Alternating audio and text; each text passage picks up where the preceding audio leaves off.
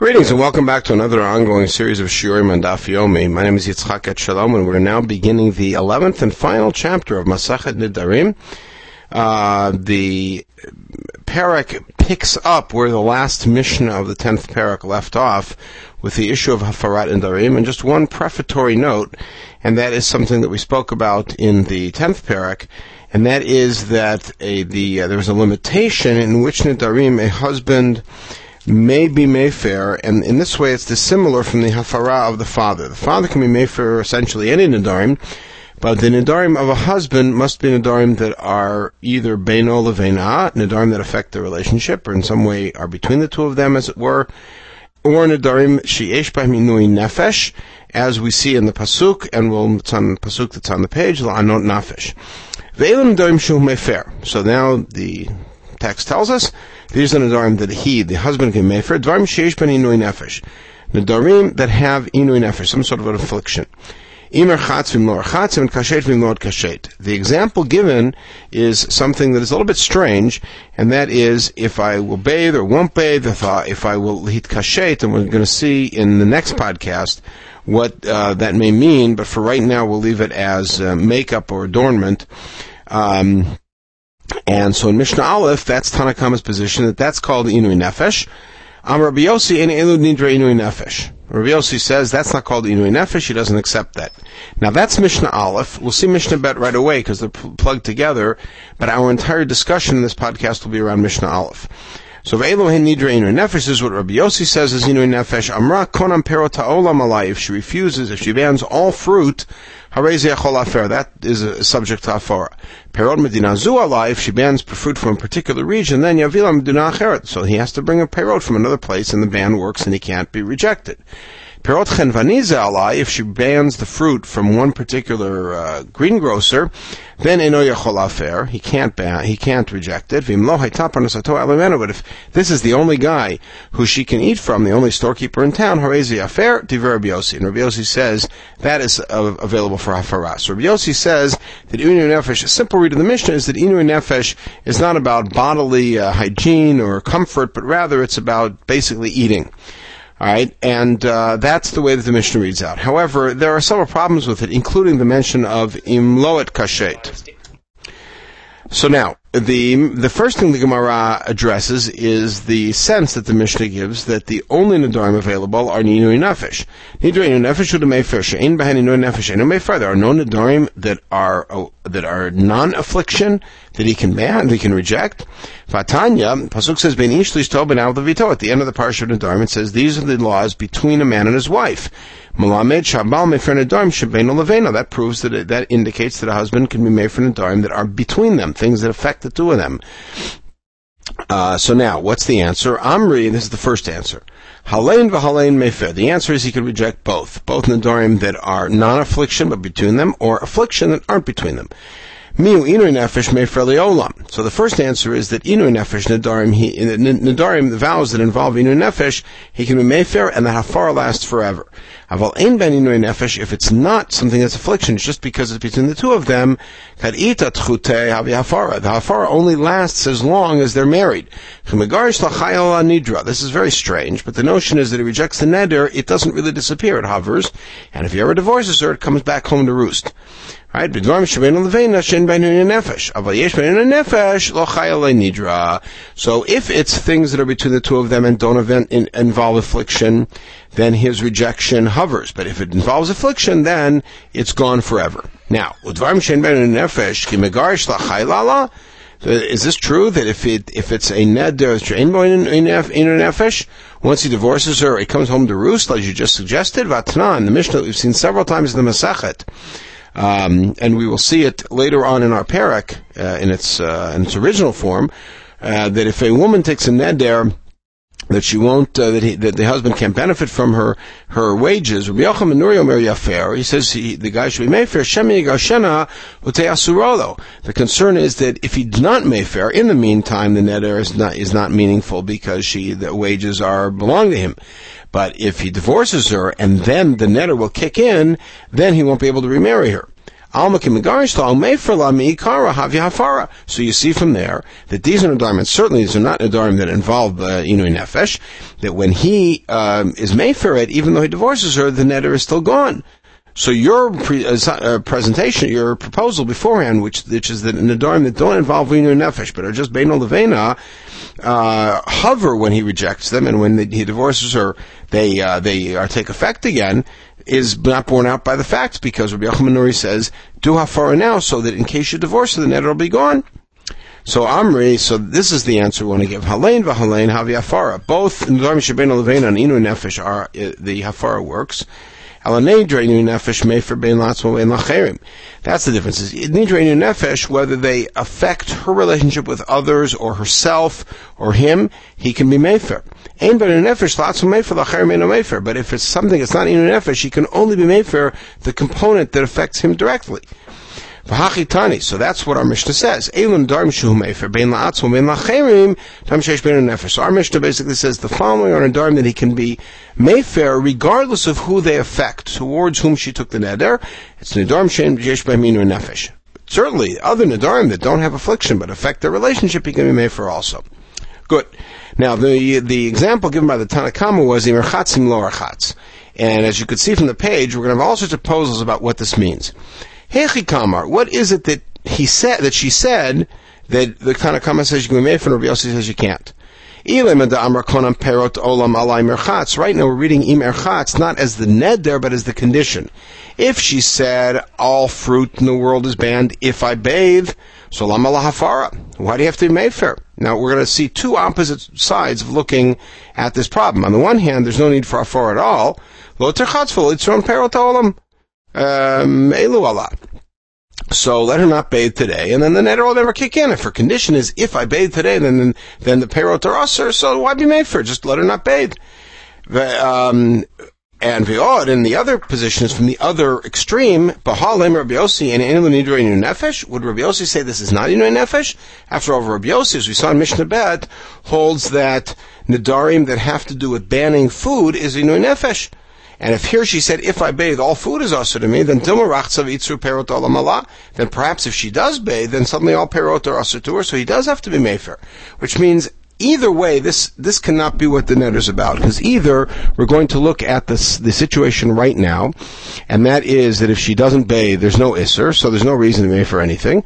Or we'll look at it from the other perspective, which is the eventualities that might play out. In that case, even Rabbi Yossi would agree after mefer. So that one doesn't work. So let's take Perot out of the picture and make it only about Rechitza. And she must have said that I'm answering all Rechitza if I bathe. In other words, if I bathe, then suddenly bathing becomes usher. It's kind of a, a catch at catch 22 kind of an neder. So that's why you can be mefer. Now wait. Tehechi tavid, because what's she going to do? Tirchatz, if she bathes and mitzvah then becomes usher. Lo tirchatz if she doesn't bathe, so eight le nivla. Then there's nivul, then it's going to be disgusting, she doesn't bathe. And Rabbi Yossi Savar Efshir Larachtzav L'nivul Lachashin, and Rabbi Yossi evidently at this position, at this point holds, so she won't bathe, and we're not concerned with that. So, but that, that's not, where that's not gonna, sorry for the pun, that's not gonna wash out. But if that's the case, then the Mishnah shouldn't say that Rabbi Yossi says these are not nidra inu nefesh. He should say that condition is not a condition of inu nefesh because the attack is not on the neder, but it's on the tnai. Ella, so possibility number three is the amra not olam imer So what she said is, I'm going to ask her all rechitza from for the rest of my life if I bathe today. And the machloket is Rabbi Yossi Savar nivul dechad yom aloshme nivul. Not bathing for one day is not called nivul, and Tanakama says that it is. Well, that looks pretty good, except remember the Mishnah said imerchatz im loerchatz. So Shanita imerchatz, you've answered what imerchatz is im loerchatz echidami. But how do you explain im loerchatz, which we listed as nedarim that the Tanakama says are inu nefesh? So da amra teitzar hanat rechitza leolam alai im loerchatz hayom. So if she made the opposite kind of tnai, where she said all the rechitzas usher if I don't bathe today, so lama lahafar, what do we need to make for? Titzachi, let her bathe, and then uh, there won't be any iser. So if she said im lower chatz, so let her bathe today, and everything's fine. There's no need for afara. So Amr of Yehuda, the Amr Hanat Rechitza Alay Le'olam im lower chatz me mishra. Imlor Chatz here is not in something positive, but rather she said, I'm answering all um, for the rest of my life if I don't bathe in some dirty water. Right? Now, is that going to work? The Chavata, remember, the Mishnah said, Erchatz lo erchatz et kashet lo et kashet, to adorn oneself. Lo et kashet lo et kashet beneft.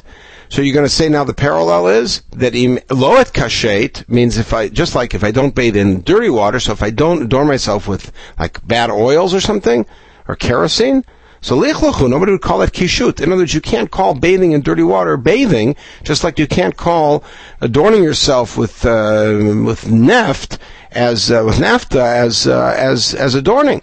So that can't be it. So I'm Rabbi Yehuda, and this is the one we're going to stay with.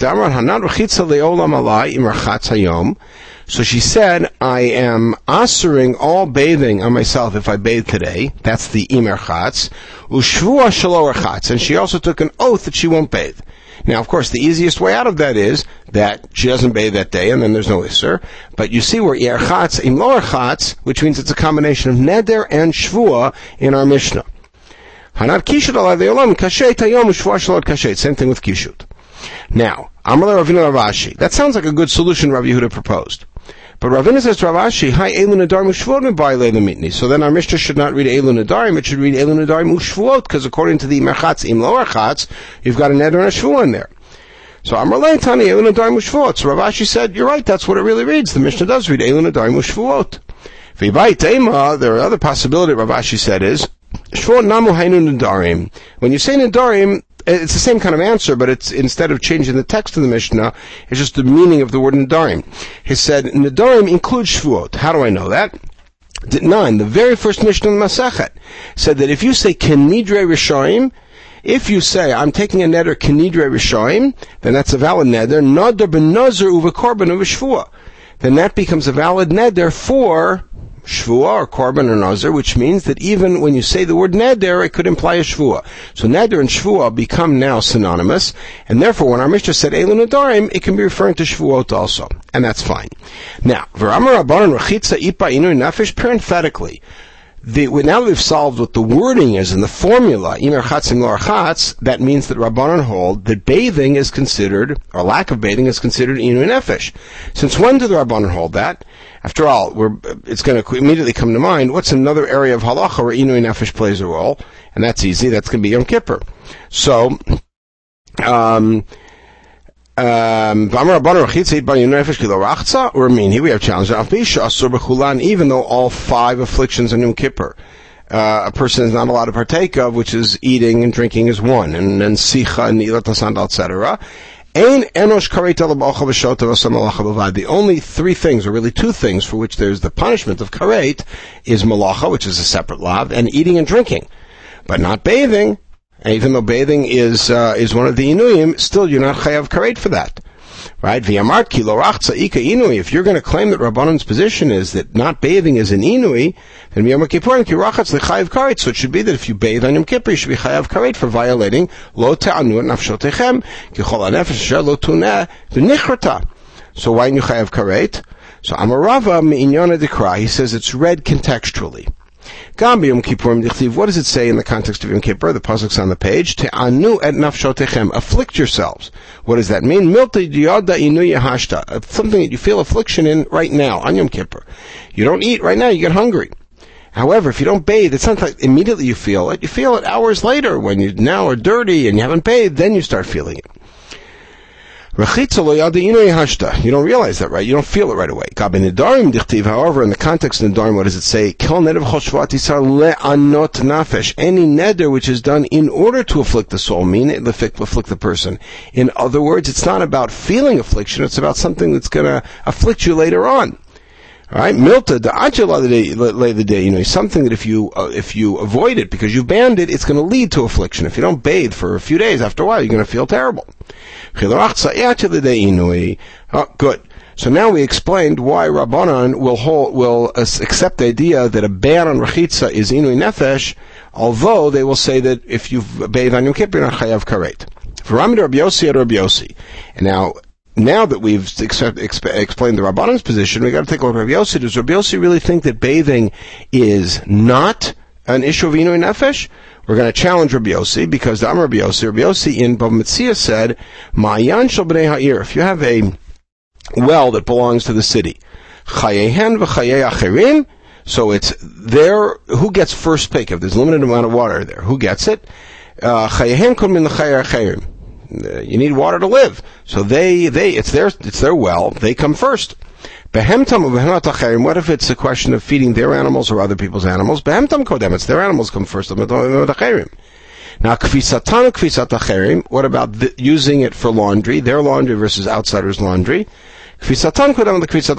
So in any case where it's an equal issue, my life versus your life, my animals versus your animals, my laundry versus your laundry, mine will come first. But what about when we start mixing and matching?